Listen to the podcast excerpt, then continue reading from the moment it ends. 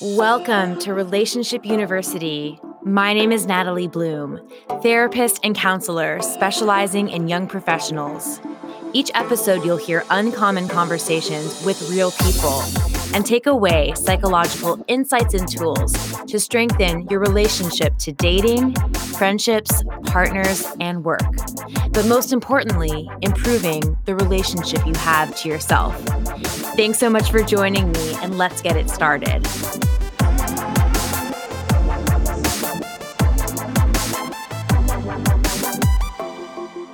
In today's episode, I'll be talking to my therapist friend, Leora, who will give us an inside look at what it's like to be in a relationship with a therapist. Leora is an Australian and a therapist working in the San Francisco Bay Area and seeing clients all over California. Humor is what sets her apart from a lot of the therapists I know, and also one of the reasons she's really fun to be around. So let's get her going.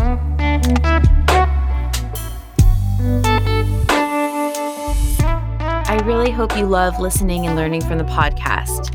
And the podcast is not meant to be actual therapy or a substitute for a relationship with a mental health provider.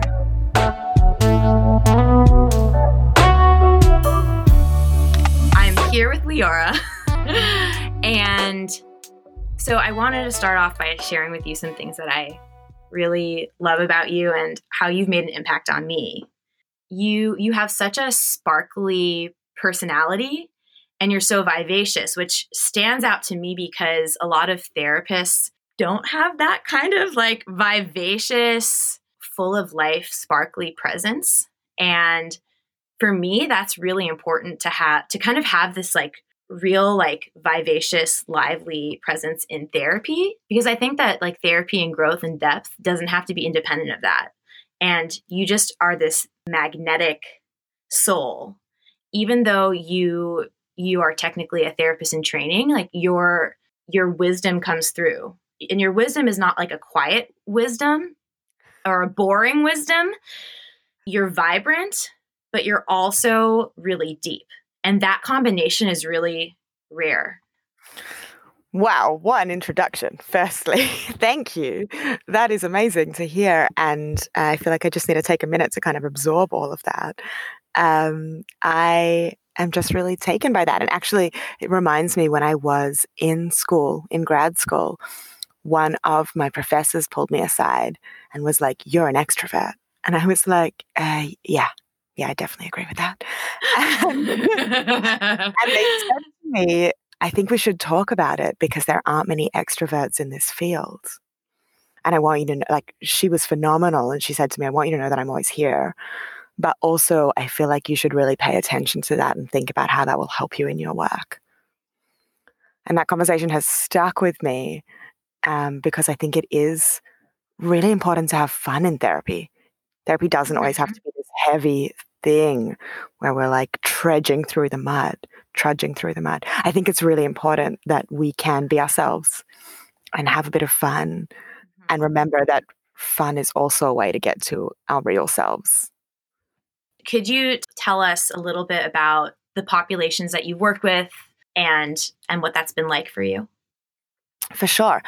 Um, so I started off my training at HAPS, which is where we met. HAPS is a low income program for folks living in San Francisco who don't qualify for free services, but aren't in the income bracket to be able to afford therapy, which is pretty expensive here in the Bay Area. So I was there for I want to say two and a half years. I started off as a volunteer and then I became an intern. And then I stayed on a little bit extra in my internship because I love my clients so much. Uh, toward the end of that, I transitioned over to working at a different facility, part of the AIDS Foundation, the San Francisco AIDS Foundation. Um, and that is called the Stonewall Project, which is a program, a low threshold program for gay, bi, and trans men it's a triple diagnosis program, which means there were folks with mental illness, HIV, and primarily what we were addressing was substance use.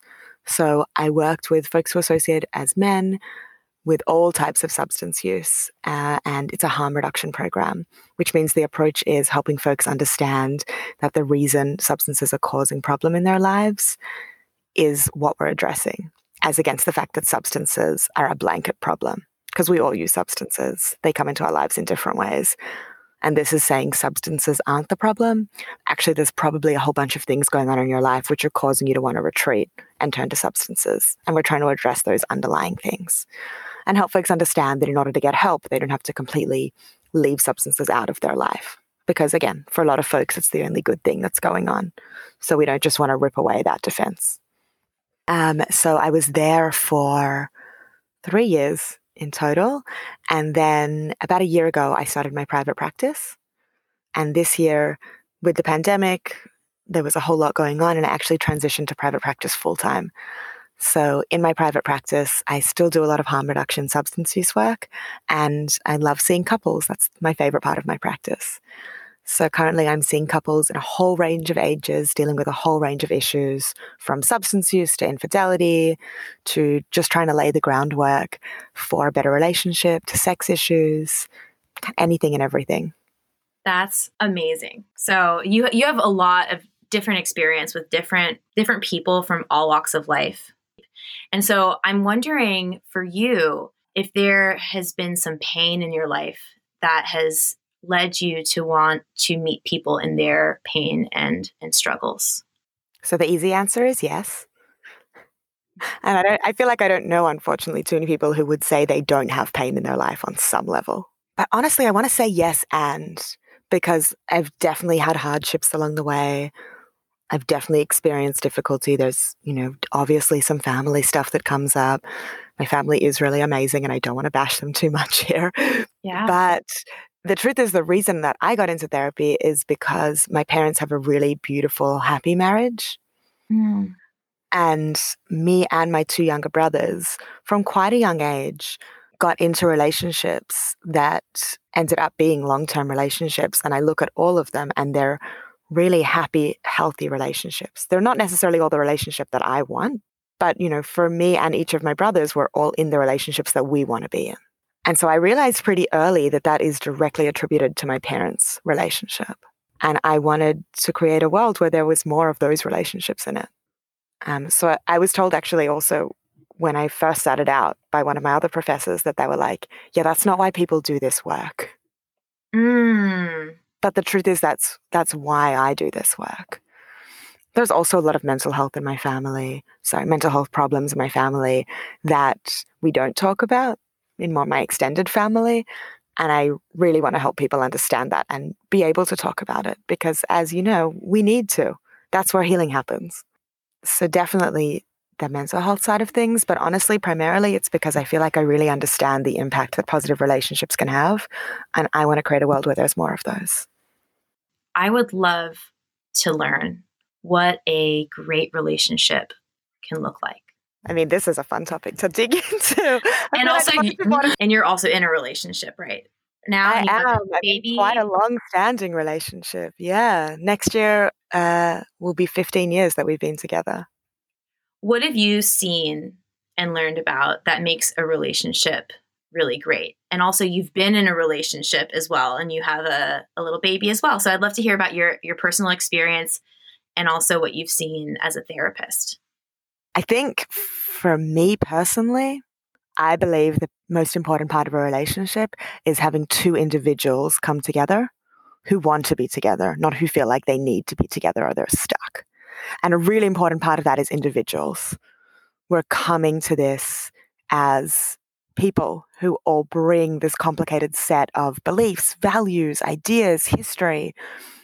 And I think it's important in a relationship to be able to maintain that maintain your sense of self, maintain your beliefs, not necessarily morph together and become the same person or agree on anything, on everything. We should agree on a couple of things or spend all our time together. I think for me, it's really important that folks get to remember that they're individuals and there's so much more to them than just a relationship. I think it can get dangerous sometimes, particularly as we shelter in place here in California, with folks feeling like they have to get everything from their partner or they have to be everything for their partner or do everything with their partner. I don't think that's what this was, that's what we were ever supposed to be. Esther Perel writes a lot about this for folks who I know have heard about her. The fact that we just shouldn't be in a position where we expect everything from the other person. And I take it a step further and say, like, I want each of us in a relationship to be the best people we can be. and understand how that impacts the relationship. There's obviously like a whole lot of other fun components um, communication and actually also having shared interests and doing things together and having a shared vision for the future and feeling like we're going the right way or doing the right things or deciding like is this a long-term relationship or is this something we're enjoying right now and we get to keep doing it how important is sex how important is exercise all those fun things um, but I think once you come from this basis of having two phenomenal individuals and believing that you're each two phenomenal individuals, it creates this really like rich, fertile environment to grow beautiful things. Mm. For everyone listening at home, Natalie and I had a couple of technical difficulties. and I'm saying, like, I think this is a beautiful metaphor for relationships, right? If we expect to go in and everything to be perfect and smooth, then obviously we're going to be disappointed. But if we come into this acknowledging that the other person is a phenomenal human, who probably has a couple of flaws, then it just probably. makes it, just, you just know, a couple. Some some people are perfect, but then it creates such this like beautiful environment to be like, obviously you're not perfect. You should never expect that of yourself. I certainly never expected of you. But how can I help? Like, how can we be the best people we want to be in this relationship? Right. So there's something about acknowledging the individual that comes together, the two individuals that come together in a relationship. I'm curious about your experience being in a relationship for a few years before you decided you want to be a therapist and you went to grad school and how being in grad school to become a therapist impacted your romantic relationship. Yeah, absolutely. I do feel like I want to add one more thing just yes. in the interest of acknowledging that we this doesn't have to be a heteronormative discussion. I say two individuals because primarily the couples that I work with are individuals uh, sorry, are in a couple relationship, but there are so many models of relationships. And when I say individuals, I usually am referring to two, but it can be multiple individuals with multiple different backgrounds. There are different models of relationships, and we should acknowledge that as well. Just wanted to put that out there. Thanks for acknowledging the diversity as well. Yeah, no worries at so- all. It's it's fun to get to have so many different people and think about different ways to do things. So you asked about kind of my journey to get here. Uh, I came to this profession being most interested in being a sex therapist. I've always been that person that people wanted to talk about things with and ask questions to and explore, you know, like how we think about the world and how we have interactions. I really love difficult conversations. and people always, you know, from a young age kind of seem to trust me and seem to gravitate toward me to ask these questions. And full disclosure, I didn't always know any of the answers. These weren't necessarily experiences that I understood or had personal experience with, um, but it just always stuck out to me that people wanted to talk to me about sex and sexuality. And that was kind of my first lens to thinking about therapy. And then the more I thought about it, I was like, well, hang on, hold up. Before we get into sex, I feel like for me, it would make more sense to go through relationship therapy and talking to folks about what that looks like, how to be in relationship, not necessarily always putting sex, you know, on a pedestal at the front. And then the more I thought about that, I was like, well, far out. I should probably learn to work with individuals before I work with couples. Mm-hmm. And so that's kind of been my journey to deciding mm-hmm. that I mm-hmm. wanted to be a therapist, mm-hmm. finding myself in San Francisco.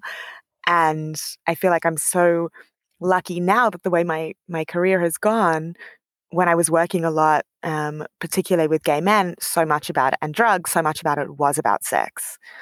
And now I've ended up in this place where like sex and drugs and couples really are the main things that I get to talk with folks about in session. Mm-hmm. Uh, in terms of what happened in my relationship when I went to grad school, I was so lucky that my partner was incredibly supportive of me going into this process. And I feel like I really didn't know what I was getting myself into going to grad school. Going into grad school and having this opportunity to really like examine who I am and how I came to be and how to really support people discovering those things for themselves as well mm-hmm. was was a lot more than I think I expected. And all of a sudden, I was learning this whole new language about how to talk about things, how to explore things, how to ask for things that I needed. And it put a lot of pressure on my relationship because my partner wasn't going through that experience. And all of a sudden, I would come home and have this whole new vocabulary and whole new lens for seeing things. And I don't think at the time that I really understood that I needed to get my partner up to scratch. Mm-hmm. So it almost wasn't fair. Mm-hmm. You know, mm-hmm. I was walking in the door with quite literally a new language in some ways, and then feeling frustrated because they weren't on the same page as me. I can relate to that. Um, what would be a, a story that you remember? Maybe one night that you came home from grad school where you, you have your new therapist vocabulary or therapist interpersonal skills that you've been practicing and you came home and your partner because um, he's not not in the same training uh, kind of missed the mark and maybe it was frustrating or or it, there was something that was a little bit challenging you had to navigate I mean, honestly, the idea of there being one night where that happened is funny. I feel like it got to a point where it was happening every week. I don't even feel like I have one specific example, but what I what comes to mind when I think about it, what comes to mind when I think about it is just that feeling. And in therapy we call it like a therapeutic miss. Mm. And just feeling like there were so many opportunities for us to connect. And instead, I felt like I was bringing my whole self and being really raw and vulnerable and there. And he was just looking at me like, huh? Oh, I, I'm not mm-hmm. sure what you want. I'm not sure what to say. I, I don't know where to go from here. And I just remember a lot of it, unfortunately, in those final years of grad school, of that feeling of just like, holy guacamole, I don't know that my partner gets me or sees me. And like, what am I doing? And it took a really long time for me to realize that what was going on was just that all of a sudden we were kind of on a different plane. And it was unfair of me to expect that he would just be there, catch up, and be on the same level as me because I'd gone through this really intense experience. I think I liken it to if one member of the couple has in the in the context of the relationship this really transformational personal experience whether it's a vacation or you know the death of somebody close to you or sometimes it might be an experience with substances. Maybe it's a really intense acid trip and goes through and shifts slightly. And it's unfair to expect your partner to just be like, oh, yeah, I wasn't there, but I totally get your experience. You, we do have to bring them up to scratch. We do have to sit them down and explain to them and help them get there. And I think what was happening for me during grad school was that I didn't have the patience to let my partner get there or to wait for them to catch up or to sit and explain to them what, what I was going through and teach them what I was learning. And that's where that mismatch occurred. And the big question is like, so now what? We're at this impasse where, in many ways, I'm a different person, or I have this whole new side of my life and my world opened up. And like, what do we do? So, for a little bit, we went to, to couples therapy. And I got to be honest, that was incredibly frustrating for me because I was working as a couples therapist. I was teaching uh-huh. couples therapy. And then I felt like I was sitting here watching my partner be taught about couples therapy. And I was like, what am I doing? Like, I have so much that I need to be doing right now. I don't want to sit here and watch you learn about this. And really, that is phenomenally unfair, I think. And I had to come to the understanding and the realization. And I actually had one of the most formative experiences that I've had in therapy and our couples therapist turned to me and looked at me and said, like, you are really angry and it's not helping. And you got to figure out how to deal with that. And I was like, I remember sitting there and being like, I'm not angry. oh, good to know. yeah. What were you, what were you angry about? Do you remember? Yeah. I was angry about the fact that I felt like I was doing all this work and that I didn't feel like my partner was. And this couples therapist looking at us and saying that gave me the opportunity to understand that I firstly was really angry because I don't think I could pick that for myself. At that time, I feel like I'm better in touch with my emotions and understanding what's going on for me now. But also, just as an opportunity to say, your therapist is imperfect as well. They have flaws. They always don't necessarily know what's going on for them. And like, let's just normalize that for everybody. But I think I was angry, and that was getting fueled by my unrealistic expectations that my partner was just going to catch up or understood what was going on for me. And so I really had to change my attitude, change my perspective, and be like, huh, I just had this experience. There is no reason that you should have taken grad school with me. Let's get to a point where you understand the things that I'm talking about. And honestly, it doesn't all have to come from me. You can go to therapy and start developing that language on your own. But if I really want this to work, I also have to take some responsibility. What was the the part that you took responsibility for that helped to shift things? I think responsibility for the fact that I was changing. Mm-hmm. I was growing and I was learning.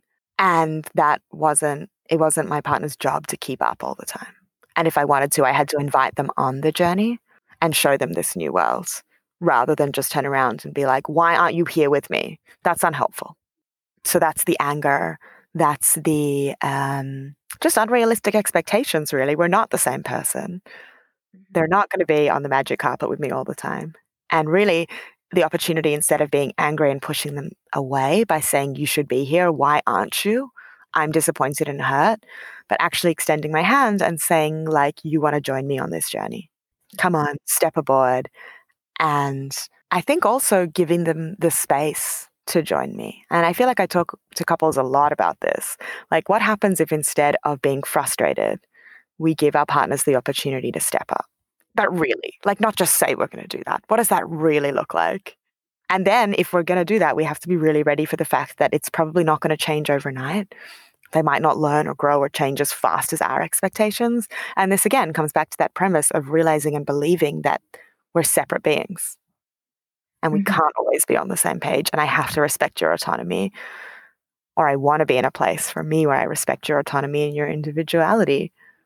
And I can't take responsibility for that, but I can take responsibility to my patience in letting you come come to the relationship and be the person you want to be. So, how did that shift happen, and and what does it look like now after you've um, had experience in your own couples therapy? So, really, I think the formative part was that couples therapist looking at me and telling me that I had to realize that my anger was getting in the way. And then I had to go away and work on that. I had to acknowledge that. I had to think about it. And I had to come to my partner and actually invite him on the journey.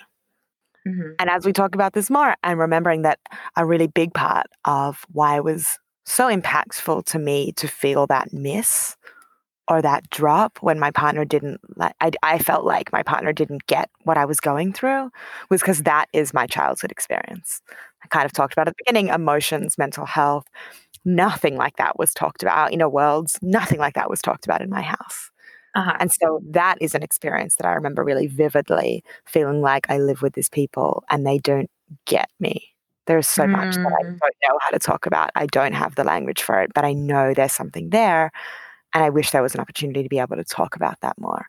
And so that's why that feeling felt so serious to me and felt like something that we really needed to confront and approach together. The feeling of, of being dropped or feeling like somebody didn't really get you or didn't understand what was going on. And I think that can be lonely. Really lonely. And I think that's one thing that we try and offer folks coming into the therapeutic space of saying, I don't necessarily know you. I don't know anything about you, particularly at the beginning, but I'm here to see you and to get you and to help you understand how to have that in other relationships in your lives. Right. So the experience of being lonely, when we feel lonely or alone in our relationship, oh, because, because we're not.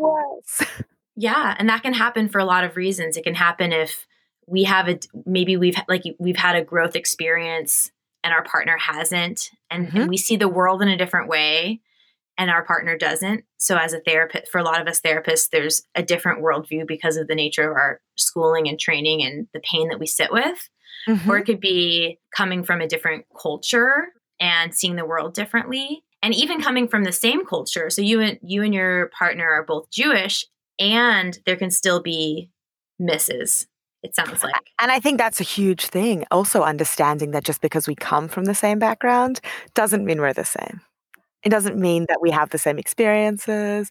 It doesn't even necessarily mean that we use terms or phrases in the exact same way. Mm. And I think just constantly keeping that in mind of like, you know, it's one of the dangers in relationships of thinking that we know our partner's thoughts, beliefs, reactions particularly in long term relationships where maybe you've been with somebody for years and years and maybe getting towards decades, just like really feeling like I know what they're going to say and not mm. actually giving them the space to surprise you or to have their own thoughts. How have you seen that in your relationship when you've gone through this experience of becoming well, a therapist? Definitely felt like I know what you're going to say. And sometimes not even having the patience to wait and let my partner say what he was going to say. And that's not fair. Like, how dare I come to that and feel like I know you, I know your reaction, I know your response. Uh, that was somewhere where, like, I had to realize that I needed to give him quite literally the space and the floor to be himself instead of making all these assumptions like, I know who you are, I know what you think about these things. Because people change. Like, I was going through this change, Mhm. but for some reason, it was harder for me to give him the space to go through his own change. And I think that's also important is realizing the impact that going through a big change in your life can have on your partner. I think it doesn't necessarily have to be, uh, you know, a physical or a spiritual transformation. It can be anything. Like what happens when our partner changes their relationship with substances? And we used to go to the Mm. bar all the time, and that was our thing. And all of a sudden, my partner doesn't want to go to the bar all the time. On one hand, it puts a lot of pressure on your part on on you to want to support your partner through their change. But I think it's also really important to acknowledge that you're making changes in your life because your partner's making change. Um, so I have a one year old now. I had a kid about a year ago, which means I got pregnant a year plus nine months ago. And I think it was when my partner was taking some paternity leave for himself. And it was at the end of my maternity leave for him to have some an opportunity to be with um, our daughter. And the impact that had on him. And I remember him coming back and being like, I just feel like I'm finally understanding and realizing what an impact and what a change this was going to have on our lives. And I feel like that could have been a beautiful conversation. And Mhm. I just felt this intense anger of like, you have got to be kidding me. Mhm. So long ago, I had to understand what this impact was going to be. And I had to undertake all that change, whether it was the physical change that was going on, the spiritual and emotional change that I was experiencing, the birth, you know, those first few months. I was breastfeeding and really being the primary caregiver in that way. And then to turn around and realize, like, oh my goodness, all this privilege in the fact that you never had to think about those things until now. Mm. I had that same like fury response come up for me of feeling like, are you actually kidding me? I had to deal with this so long ago. And that was a place where I had to practice some patience and realize that we had different experiences. And sure, theoretically, they knew what it was going to be like for me to go through this physical experience. But the truth is, it was totally different. And it was an opportunity there for us to have a conversation, but only after I'd stepped away and dealt with the fact that I was furious about this and explored it for myself. I think that's another really big tip that I'd give. It's not useful most of the time to have experience, to have interactions when we're angry Yeah. not a lot of good comes out of it. When we're mad, literally, we are flooded with so many feelings and emotions that we can't take in new information. So I always encourage folks to like take a beat, step away, think about what's going on for you, and then let's come back and have the conversation. Being angry is not fun when we Mm. when we ourselves are experiencing it. It's not fun for the person who's on the other end of it. However, anger is an important emotion. It's natural and it's there for a reason. And one Oh, of the things with right, signpost. Yeah, it tells you something's going on and I've got to deal with it. Being angry is not a problem.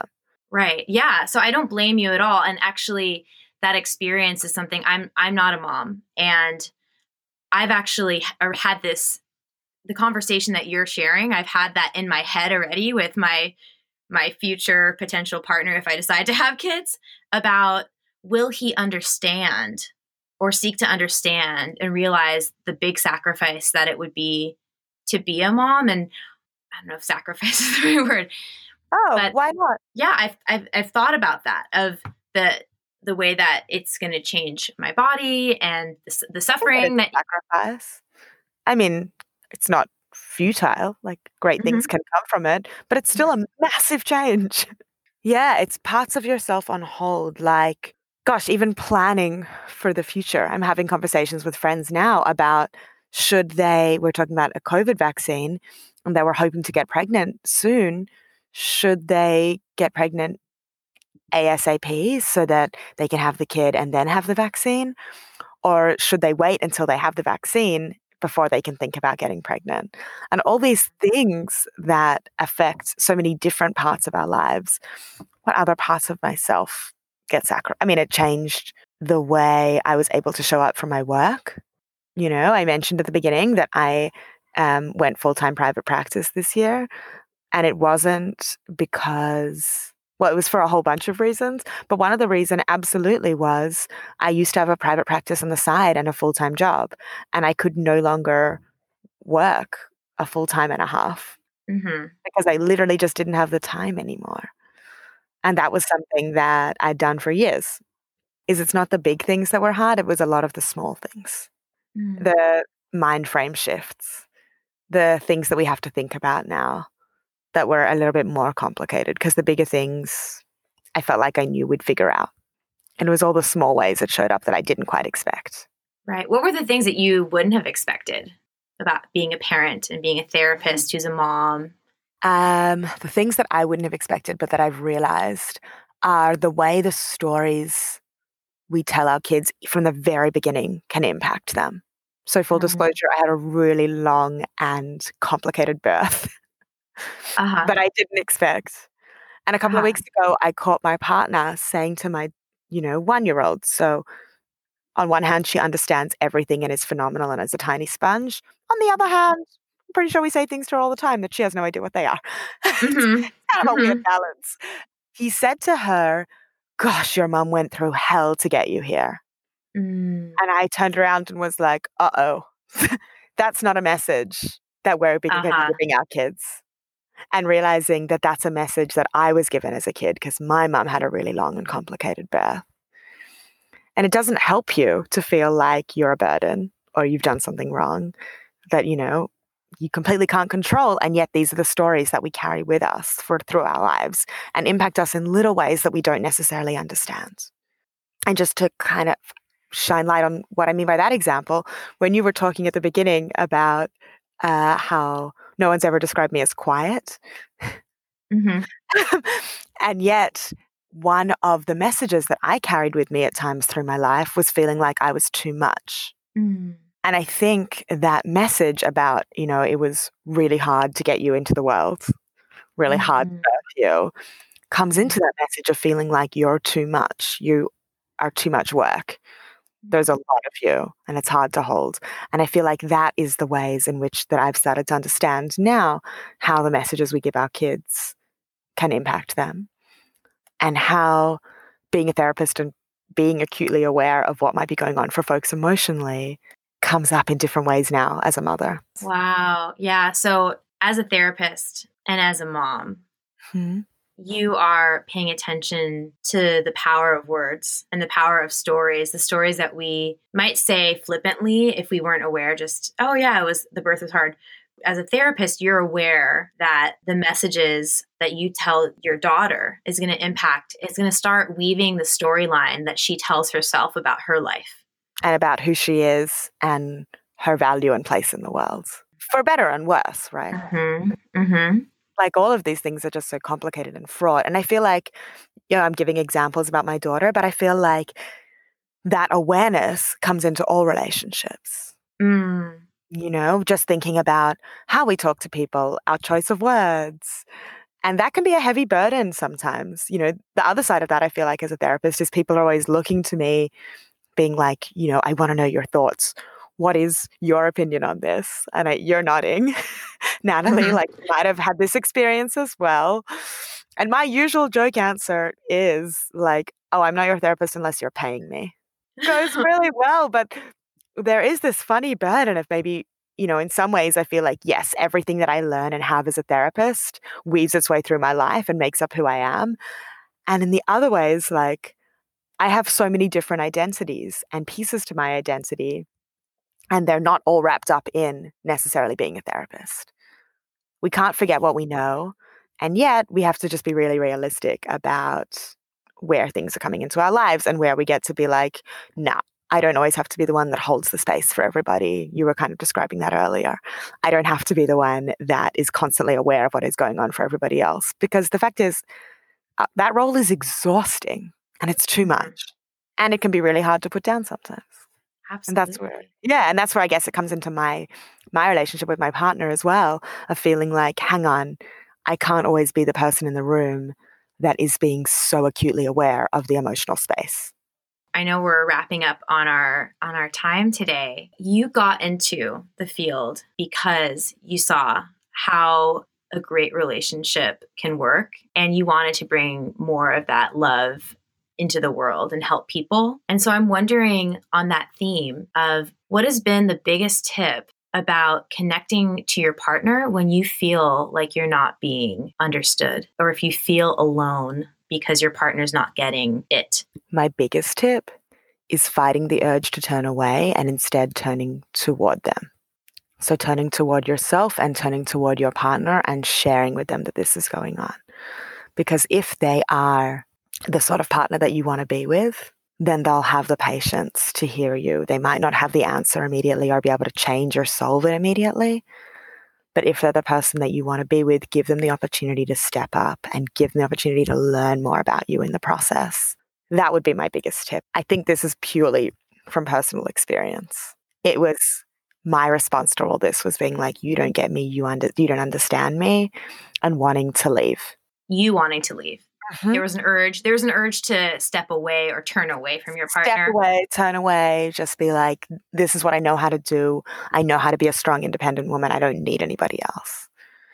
And ultimately, that wasn't particularly helpful. And my partner could see what I was going through. Mm-hmm. So and your partner surprised you?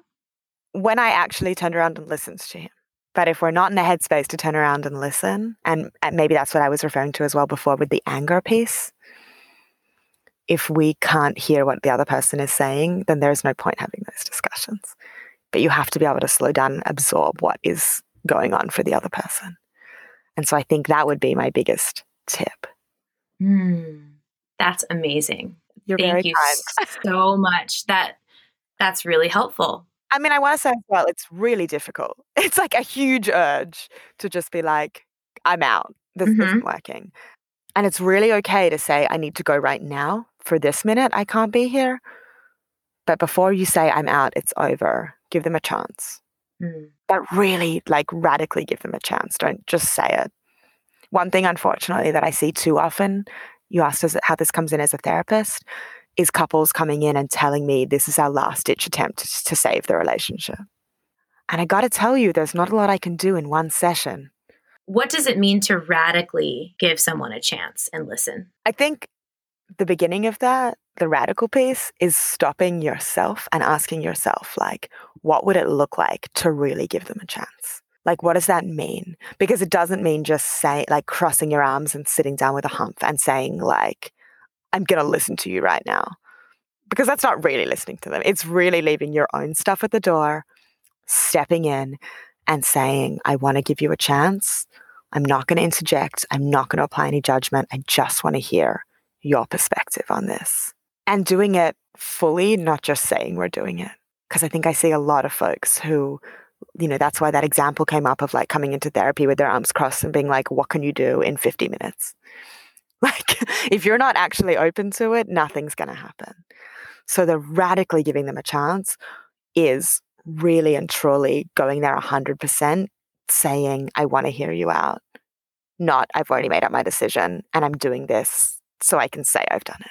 Right. And so when you give someone a chance truly, mm-hmm. how do you check your own uh, anger, ego, or if it's like, oh, my partner's saying the wrong thing, the, my partner's not understanding me. Mm-hmm. How do we how do we check the judgment at the door to listen to our partner, even if they're saying what we perceive to be the wrong thing or they're actually we feel that they're not understanding us. How do we find that patience and openness? The first thing is knowing yourself and being okay with yourself. And maybe saying being able to say to yourself i use a lot of self-talk with my clients and with myself. Being able to say like i'm noticing that i'm being i'm feeling angry. It's like an act acceptance and commitment therapy model. Noticing that you're angry and saying that anger has a place and it's not right here. And so being honest with yourself about the feelings that are coming up and being able to say, not now, not today, Satan, not right now. Mm. give you a little chance and really look at your partner and say, like, I've been frustrated lately and I don't want to get frustrated today. Give yourself some accountability, own what's going on for you. And then say to them, you know, maybe you need to say to them, like, if you notice me interjecting or looking like I'm getting pissed off, then call me out. Mm-hmm. Call me out. Help me do this so I can fully listen and hear you. Mm-hmm. So asking your partner to help you notice, Mhm. oh, I'm getting upset right now. And this is shutting down the conversation because I'm upset. I mean, there might be other people have all different ways that work for them. Maybe you make a list of all the reactions. And if you notice yourself having one of those reactions, then you've got it written down in front of you and you can cross it off and be like, nope, I'm not going to do that. I want this to be different. But I think really doing that soul searching and knowing yourself. I talk with a lot I talk a lot with my clients about being able to be honest with themselves about what's going on because just like I had that experience where someone external had to point out to me like you're pretty angry. We have to be able to know ourselves what's going on for you and this is nice maybe because it goes back to exactly what we were saying at the beginning, remembering that we're two individuals in a relationship Mm. and really being able to understand and know who you are and how that impacts the relationship or your partner is going to change the game on how you come to conversations. That that's such a good reminder. It's there's such a temptation to to want to blend with our partners and to it's it's part it's natural we want to become one. hmm Oh my God, particularly those that beginning bit where you just want to stare into each Mhm. other's eyes, do everything they want to do. But what Mhm. happens when we get past that?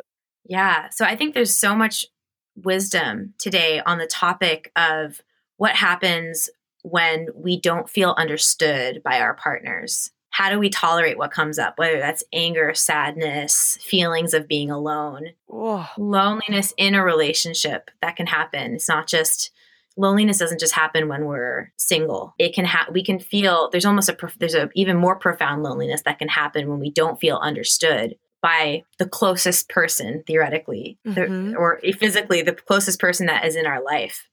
We can feel alone and I really appreciate some of the tips that are so useful in sitting with our partners when there's a mismatch or when there's a miss, when we feel missed. Thank you so much, Leora.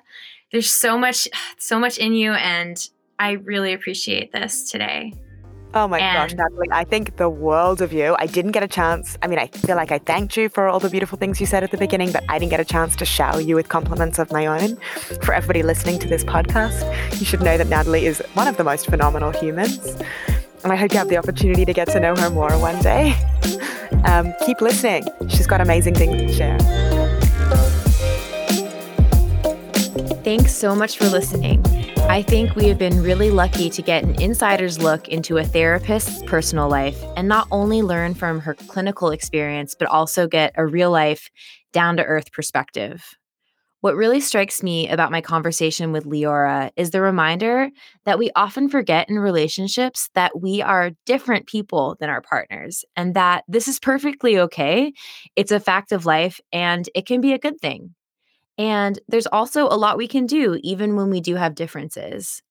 I also learned that it's important that we really truly give our partners the opportunity to step it up. And one of the ways to do that is that we can make sure that we're not just going through the motions with our partners in our discussions with them. If you'd like to connect with Leora, you can find her at www.leoralerba.com. That's L E O R A L E R B A dot com.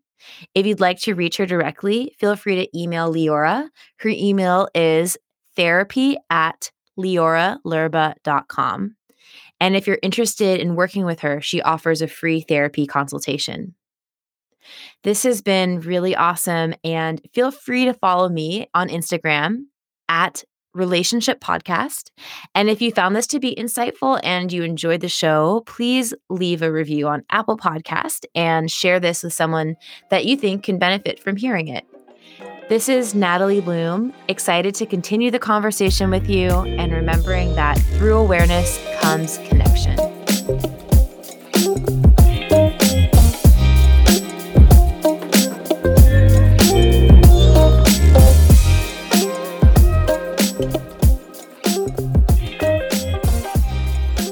Hope you had a great time listening. Again, just a friendly reminder that the podcast is for informational purposes only.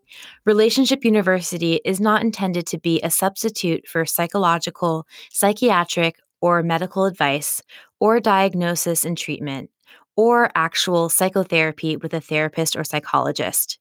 If you're desiring or needing mental health support, please seek the advice of your medical provider or other qualified mental health professionals. If you think this may be a mental health emergency, please call your doctor or 911 immediately or go to your local emergency room. Life can be challenging sometimes, and everyone goes through tough things. And I hope you're seeking professional support from your own personal therapist if that's something that you think would be beneficial to your life. I appreciate your time to listen to this and take care.